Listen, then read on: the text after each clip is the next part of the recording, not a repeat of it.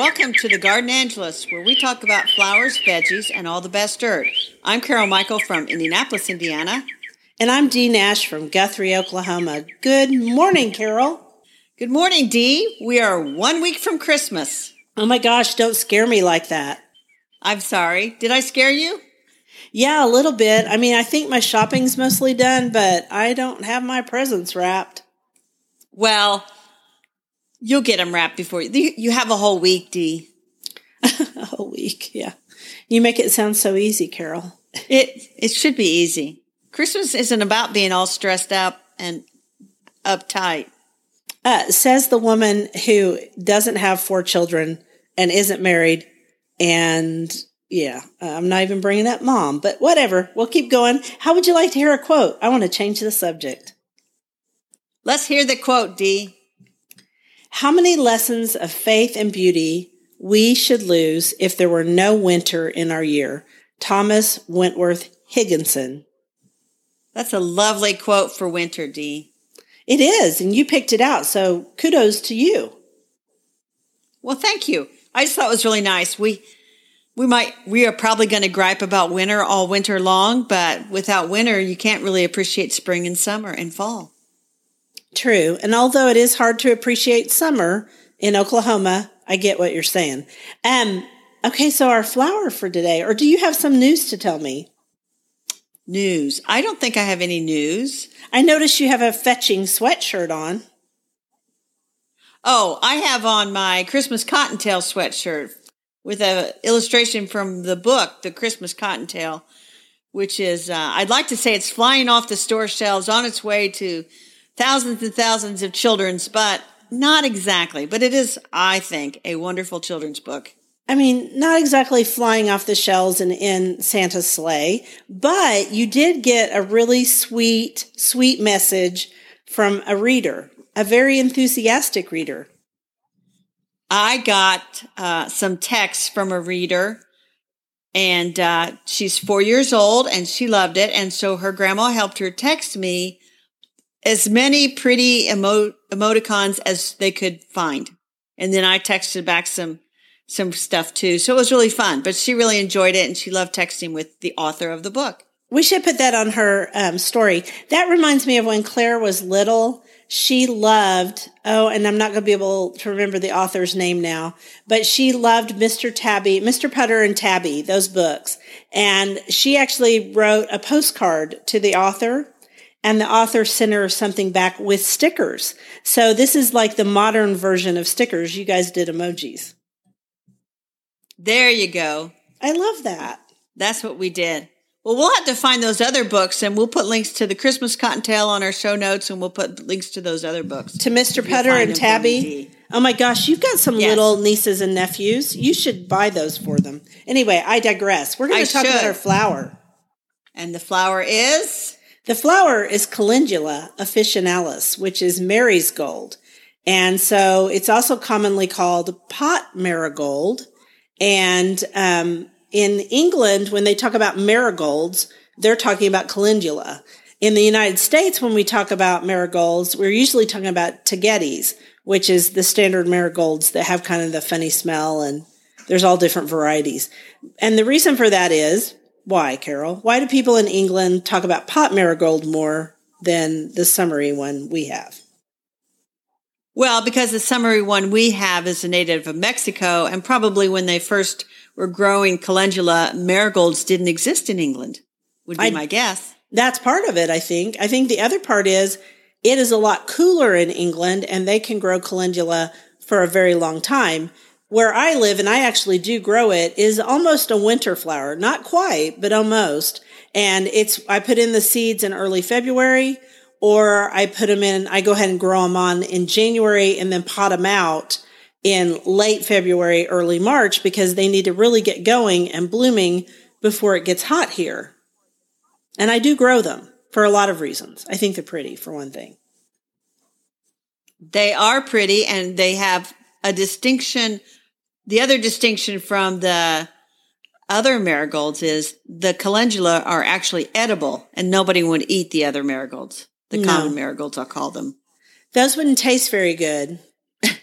And you know, there's that old tradition with the with the mar- the United States marigolds, I'll call them that, that um, they're grown with tomatoes because supposedly they're supposed to repel certain insects, and that's been proven that it's not so true, except if you buy those really really stinky varieties.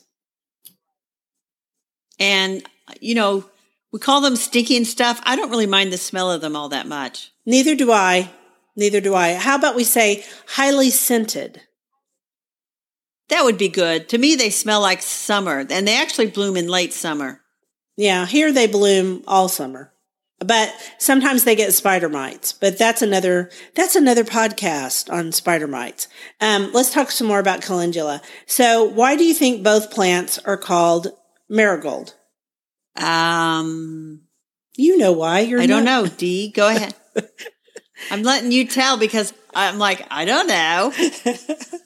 Okay, so marigold, they're called that because it's Mary's gold and it refers to the Virgin Mary, which why that's why we're doing it as a Christmas plant because of the Virgin Mary, right? And so when they first started putting plants, here's my theory about all that. I have a whole talk on Marian flowers and there and almost all flowers in European gardens are they have Marian names. There's all different types, right? Mary's bedstraw, Mary's, you know, lady's mantle. There's just so many different ones. My theory is this. The first, the first flower that they started calling by Marian names was the rose. Okay. And so Oh, yeah, early on, monks. So early on, monks had gardens. They were some of the first people to have gardens. And um, they, I think they got tired of just growing medicinal plants and things to eat, right? And so they decided to grow roses because roses are considered an herbal and they are related to apples. So I can see how roses made it into their gardens, right? But then there are these really showy Right. flowers and they're monks. And so some of the orders were really, really strict back then. And my theory is they thought, well, you know what? The rose is the queen of the flowers and Mary is the queen of heaven. Um, in Catholic nomenclature. So I think they thought, you know what? We're just going to call the rose the queen of the flowers for Mary. All right.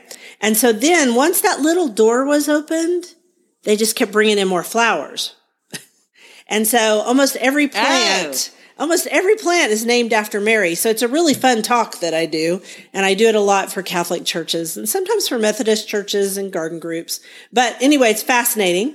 There aren't that many American plants that are named after Mary, but there are a few.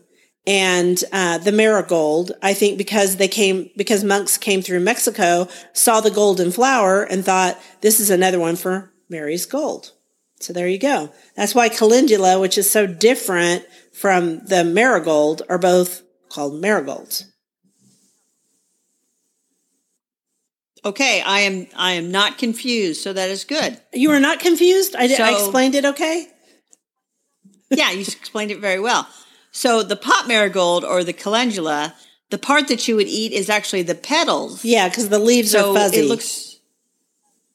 It looks really good in salads. I wouldn't like replace the lettuce in the salad with marigold petals. Do you I know would that- just sprinkle a few on top. When we talk about edible What? flowers, when we talk about edible flowers, you do this every time. You go, okay, I wouldn't completely replace lettuce or other greens with just flowers in your bowl. I think you're alarmed that people are going to just put a big old calendula in their mouth and just eat it and be very distressed. Yeah, it would it would be good. They need ranch dressing, I'm sure. So what you don't know about Carol, everybody, is that she's not an adventurous eater. Right? What? I No, you're not. You're not. okay. Um, and she doesn't, Okay. and she doesn't like seafood and she doesn't like fish. And so, and a lot of people don't. I get that. You live in the middle of the country. Maybe it's not your thing, but, um, I don't think, I think it's okay to add petals to a salad. It's pretty. I think I think it would be okay as well. And It- I I should try to grow some. I grew some a long time ago, but I haven't grown any. I should grow some out in the vegetable garden. Maybe I'll get some seeds and start it. Oh, you should because they're really, really pretty and they look good in the vegetable garden and they look good elsewhere too. But I usually put mine in my potager So we have several varieties to try. Yeah, because most of them are a yellow, goldish, or even to the orange. But there are some that are pink, like Pink Surprise. Right. Pinkish. Pinkish. Um, the flashback series from Renee's Seeds, they, um, they come in various colors, including a pinkish color. But then you can go all the way to the other end of the calendula rainbow section. And that is radio. And radio comes from Chiltern Seeds in England. And it's a really cool shade of orange and has very long petals. And then there's Zeolights from Botanical Interest, kind of a pink, almost pink to rust color. It looked very pretty in their their uh, drawing on their website. We should get that one too. Yeah, we should. We should buy that one from them. Um, I'm going to say that I've grown the flashback series, and the pink in it is really more of an apricot or a peach. So don't expect it to be a really pink pink. It's a lot like uh, the daffodils that have pink cups. They aren't really that pink, and they turn to a subtle shade of peach by the time they're done. So one more thing about calendula, you will see it a lot in natural food stores um, to use to be used as a cream or a salve to soothe skin. People use it for eczema. And you can also make a tea from the blooms and you can buy dried petals everywhere. Um, I can never get enough to grow to dry my own petals. And honestly, I don't need any calendula tea, but, um, they really, they really are pretty. And I'm sure it makes a pretty tea. It probably is a very yellow tea like turmeric.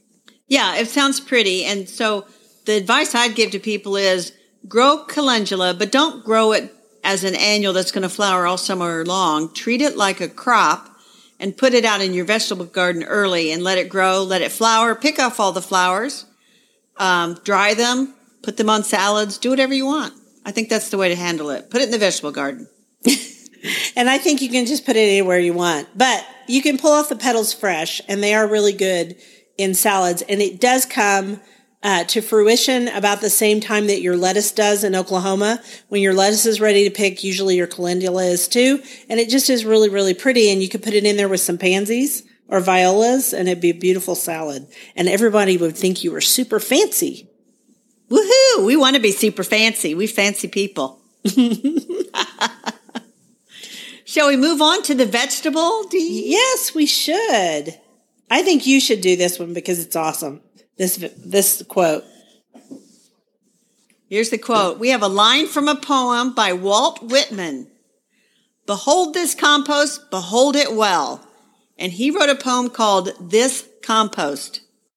So Dee, I have another poem that I've read that's called The Compost Heap, and it's by a British poet named Ruth Pitter.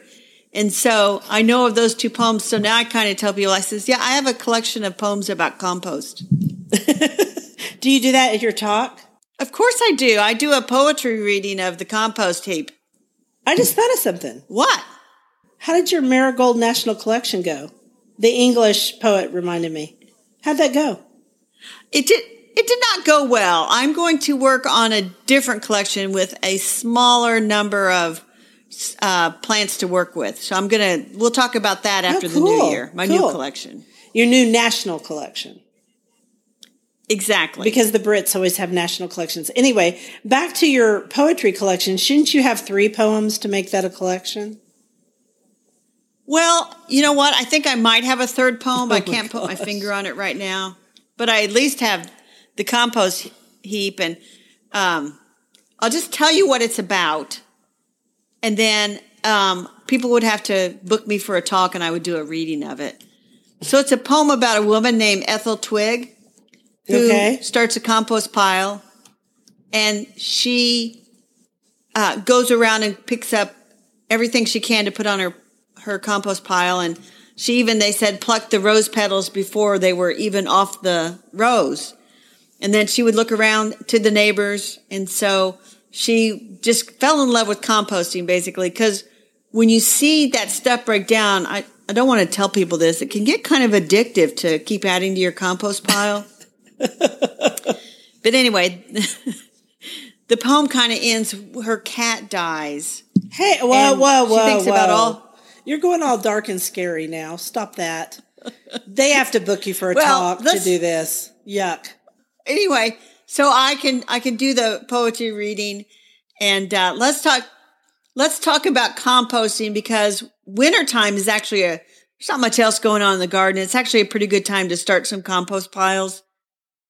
Don't you think? Oh, I guess. I mean, yeah, sure.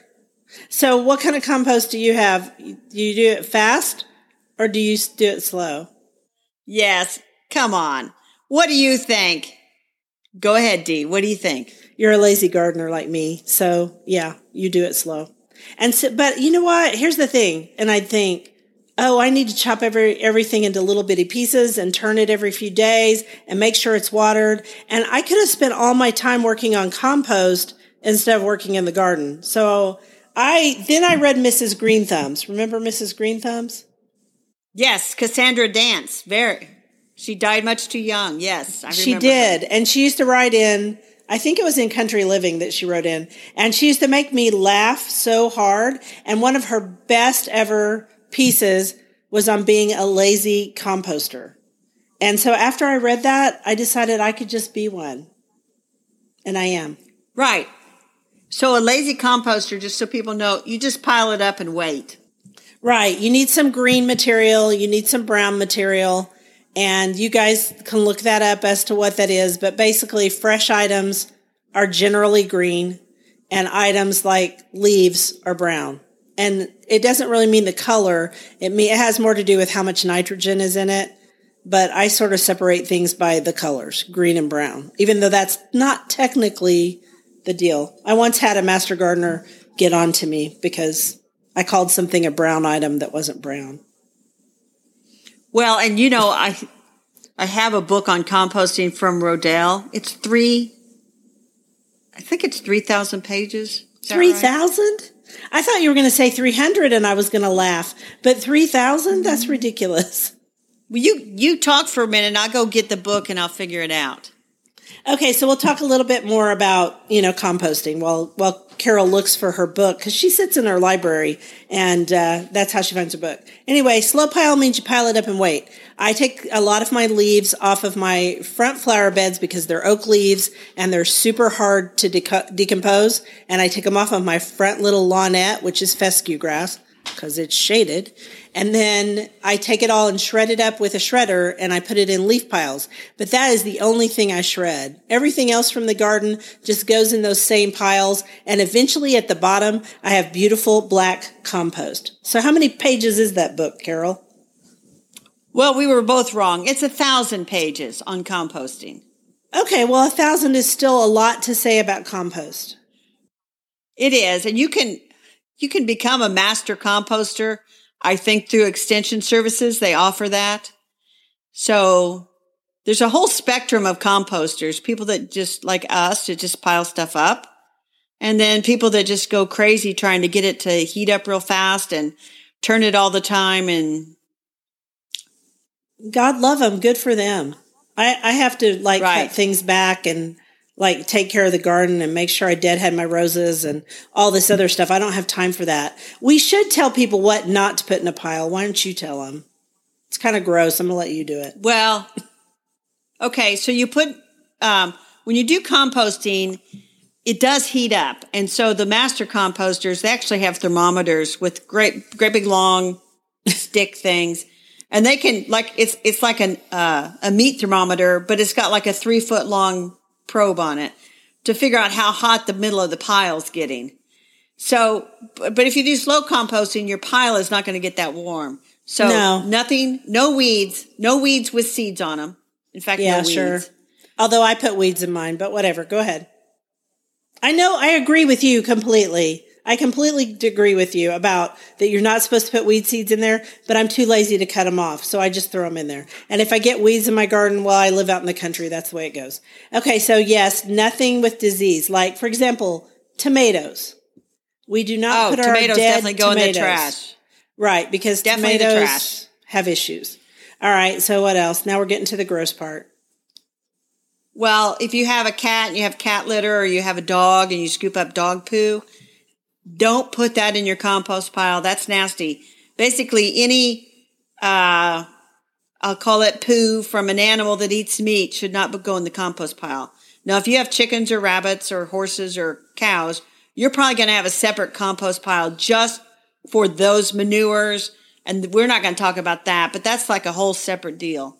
Right. And, then, and believe and believe it or not, people, manure is controversial and we hate controversy. So we probably we will talk about manure some, but not a lot. But you know what is good manure in a compost pile? Rabbit poo. Rabbit poo oh, breaks yeah. down really, really fast. So if you have a rabbit, throw that poo in there. That's okay. Well, I was thinking about training the wild rabbits to go to the bathroom in the compost pile. Wouldn't that be sweet? That'd be awesome if they would do that, but I doubt that they will. They'll probably just come eat your flowers because that's what rabbits do. Anyway, some people kind of go crazy and they'll put, um, don't put any food scraps that would attract things like raccoons or rats. I mean, so I don't, or rats. I don't rush out there with banana peels and eggshells and things like that because that kind of thing is just going to attract the wrong kind of creatures to the compost pile. So I put eggshells in mine, but really what I use my eggshells for after I, I have my eggshells all in a old coffee tin and under my sink. And as soon as you take the egg out of them, I just throw them in there and keep them because they dry up really fast and they're very good for putting around hostas and other things because they're sharp. So I put them around hostas. I'm not saying it's, sense. I'm not saying it stops slugs, but it might slow them down just a little bit or make them think first. Yeah, and then some people like to put uh, like newspaper and they'll get the lint out of the dryer. I just don't think there's a call for that. Don't have time. don't time. be doing that. Don't have time. No. So then people they have like uh, a three bin system. If you watch Monty Don on uh, Gardener's World, he has like a three. He's got like probably a ten bin system but the idea of a three bin system is you fill up one bin and when it's full, you turn that over into the next bin and then you fill that. And then when that's full, you take the second bin and turn it to the third one and turn the first one back to the second one. So that's kind of sort of, it's not as fast as some, but it is a way to kind of keep things going.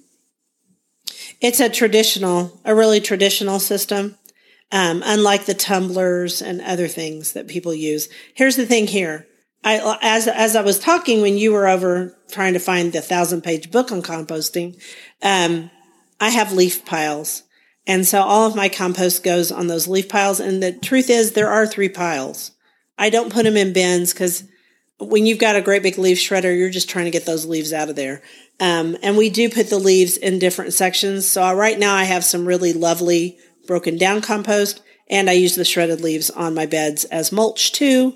So, but if you do that, you're going to have weeds. I'm just telling you because, you know, leaves, leaves really help enrich the soil. So compost is really good at help holding water into the soil. It gives, makes it the is. soil friable. Yeah, it does. And you, it adds organic matter. No doubt about it. And there's nothing nicer than looking at your own black compost that you've created yourself. I call it black gold. I do too. And you know why we call it black gold? Because it takes a long time to get it or a lot of effort. So it is like gold. And you can also make compost tea. There's some debate about whether that's a good thing or not. It doesn't hurt anything. So if you want to make compost tea, go for it. Um, same thing with manure teas. There was something else I thought of too, and it just escapes my mind. Imagine that. Well, I'm going to tell you one more story about compost.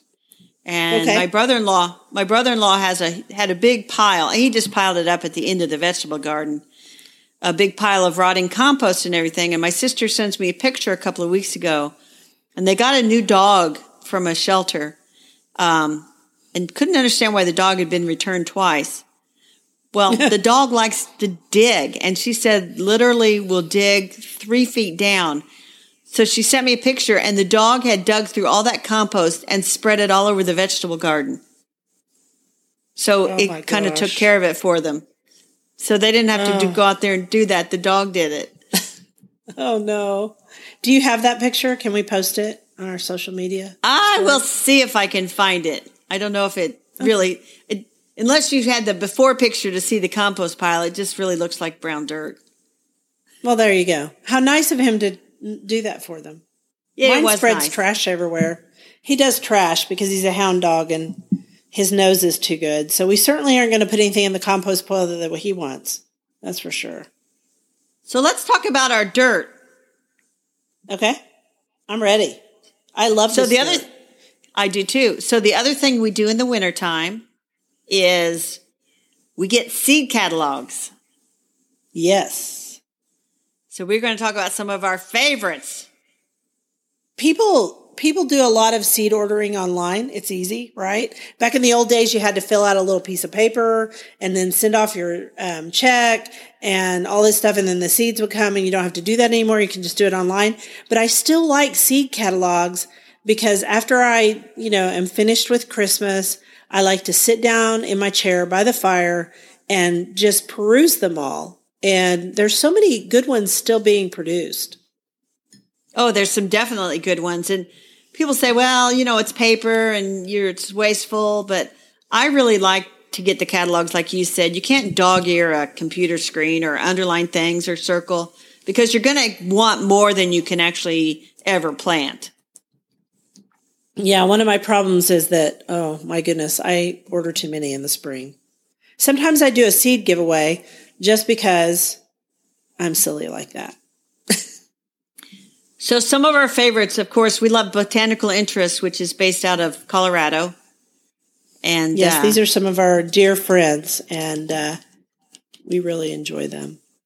Botanical Interest has a a, a nice selection, and the catalog is all hand drawn, all the seed packets, and so it's a really pretty catalog to look at. It is, and it's a great reference catalog too. They have a lot of information, so that's really oh, nice. Oh. Yes. And then there's the big, the big mama of catalogs, Baker Creek heirloom seeds. That one is almost like your compost book. It's super thick with lots of information. It's all printed on kind of newsprint or recycled paper. So I think that is probably better for the environment. And you could compost it after you're done with it if you don't keep it. And they actually have two versions of that catalog. They have the free one you can get but if you go to the magazine stands in the store, they've got a for sale copy that's like twice as thick and twice as much information. Yeah. It's almost like a book. I've only I only get the free one and that's that's more than I know what to do with it. And then there's Burpee. Yes, Burpee. I uh, Burpee was the one we always ordered out of when I was a kid, and I would help my dad fill out the order form. And so that's still a good one. Lots of good varieties, lots of old varieties, lots of new stuff. I like the burpee. And then there's Chilterns, which we talked about a little bit earlier when we were discussing calendula. And Chilterns is a great catalog to have, and you can order from them even though they're in Great Britain. They do ship to the United States, and seeds don't cost that much. You can't get plants from Great Britain, but you can bring home seeds, and you can ask for them to be delivered. And then there's Johnny Selected Seeds, which is a great catalog, especially if you grow vegetables. I think of them as having just a ton of great vegetables. And if you need bigger quantities, Johnny's has them. a lot of bigger, they have bigger quantities of seeds. They also, I shouldn't be telling you guys this because I haven't ordered mine yet, but they have a lot of zinnias and they carry the Oklahoma zinnias that are super disease resistant in separate colors because I hate the Oklahoma mix personally because it has this icky golden yellow in it. And don't get me wrong, I like golden yellow. I just don't like this shade of this zinnia. And there's a whole lot of it in that mix. So I buy them separately. And there's like an Oklahoma carmine. I think there's an Oklahoma red. May not be called red. It may be called some fancy name for red, but they carry all of those. So I better run and buy those right now after we finish recording. And then if you want smaller quantities of seed, Pinetree Garden Seeds is great for the home gardener. And I've ordered from them because uh, it's a smaller packet and there's a smaller number of seeds in it. But sometimes if you're maybe starting your own tomatoes, you don't need 50 seeds of that one variety. The, the no. 10 or so they send you is good and it's, and they're less expensive. Right. And we'll be linking to some of these catalogs so you can just go right over there and order them. Some you do have to pay for and some you don't. And then, um, Renee's Garden Seeds is always, she always has a lot of fun varieties and always something new over there. We like Renee's. She does. We do. She's, she's a really nice person too. We have some really nice people in the seed industry. Yeah, I don't think mean people get into the seed business, Dee. No, and I think the seed business is hard, so we should all buy more seeds. So I had not heard of swallowtail garden seeds. Tell me about them, Dee. Swallowtail is really nice. Um, Swallowtail carries a lot of different types of seeds, including some of the special zinnias that are out there. They also carry some really neat annual, other annual flowers that you don't see in almost every, in fact, almost every annual flower out there. And I have also bought, they may not have it this year, but in the past, I have bought some really good grass seeds from them before because I like to grow some of the small ornamental grasses like bunny tail and they have those. And so they have almost everything. It's, I'm looking at their website right now. Like Tithonia, sometimes Tithonia is hard to find. Uh, Mexican sunflower, they have it. I'm sure they also have calendula because they have everything else. Well, so this is really probably going to be a costly episode for you and I because we're going to go to all these seed catalogs. We're going to look Yeah, at all of them. I'm afraid so. Mhm. That's the way it happens. You know what else I have, Dee? What? I have some old seed catalogs. I have some from the 1930s that I just Oh, yeah? thought were interesting. And they're great if you if you ever want to know if a variety existed in the 1930s, you can look at some of these old catalogs and if it's listed there, it was a variety back then. That's neat. I don't really have, um, I, I was trying to think. I don't, I don't think I have any old seed catalogs, but I, and I'm not going to buy any because I'm going to let you have them all on eBay. Well, and uh, to these days, um, I recycle all my seed catalogs. In fact, I've got a whole bunch that I'm going to toss from that from last year. But for some Right. reason, back back in 1976, when we were all crazed about the bicentennial, I did save my Burpee seed catalog from that year. I still have it. So someday it'll be Is the cover red, white, and blue? no, not really. Oh, okay. I'll hold on, keep talking, and I'll look. Well, I was thinking since it's the bicentennial, I don't even know if our younger listeners know about the bicentennial. The year 1976 was our 200th anniversary in the United States. And so we celebrated it in a big, big way. Everything was red, white, and blue that year. But she's looking for a catalog now. I have it, and we'll put a picture of it. So in 1976, which sounds weird to say, 1976, like it was, like it was a long time ago, and apparently it was 43 years 'Cause- ago.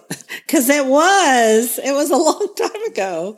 So Burpee was actually celebrating their 100th anniversary themselves, Neato. and Oh, cool. And guess what? It's red, it's red, white, and blue. well, no, it's not really.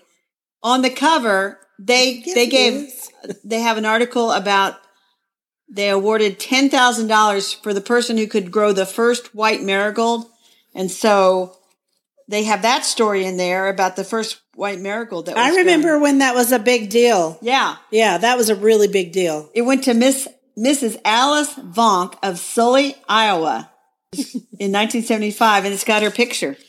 Very cool. That's cool. We should t- take a picture of that for our story today, And too. then the other one is there's um, the Burpee Big Girl tomato came out in 1976, and it was a big new variety. It was on the cover. so far that you got red and white, I'm just saying. That's that's it. I mean, there's no blue, no blue, no blue. So, hey everybody, thanks for reminiscing with us as we talked over the garden gate this morning.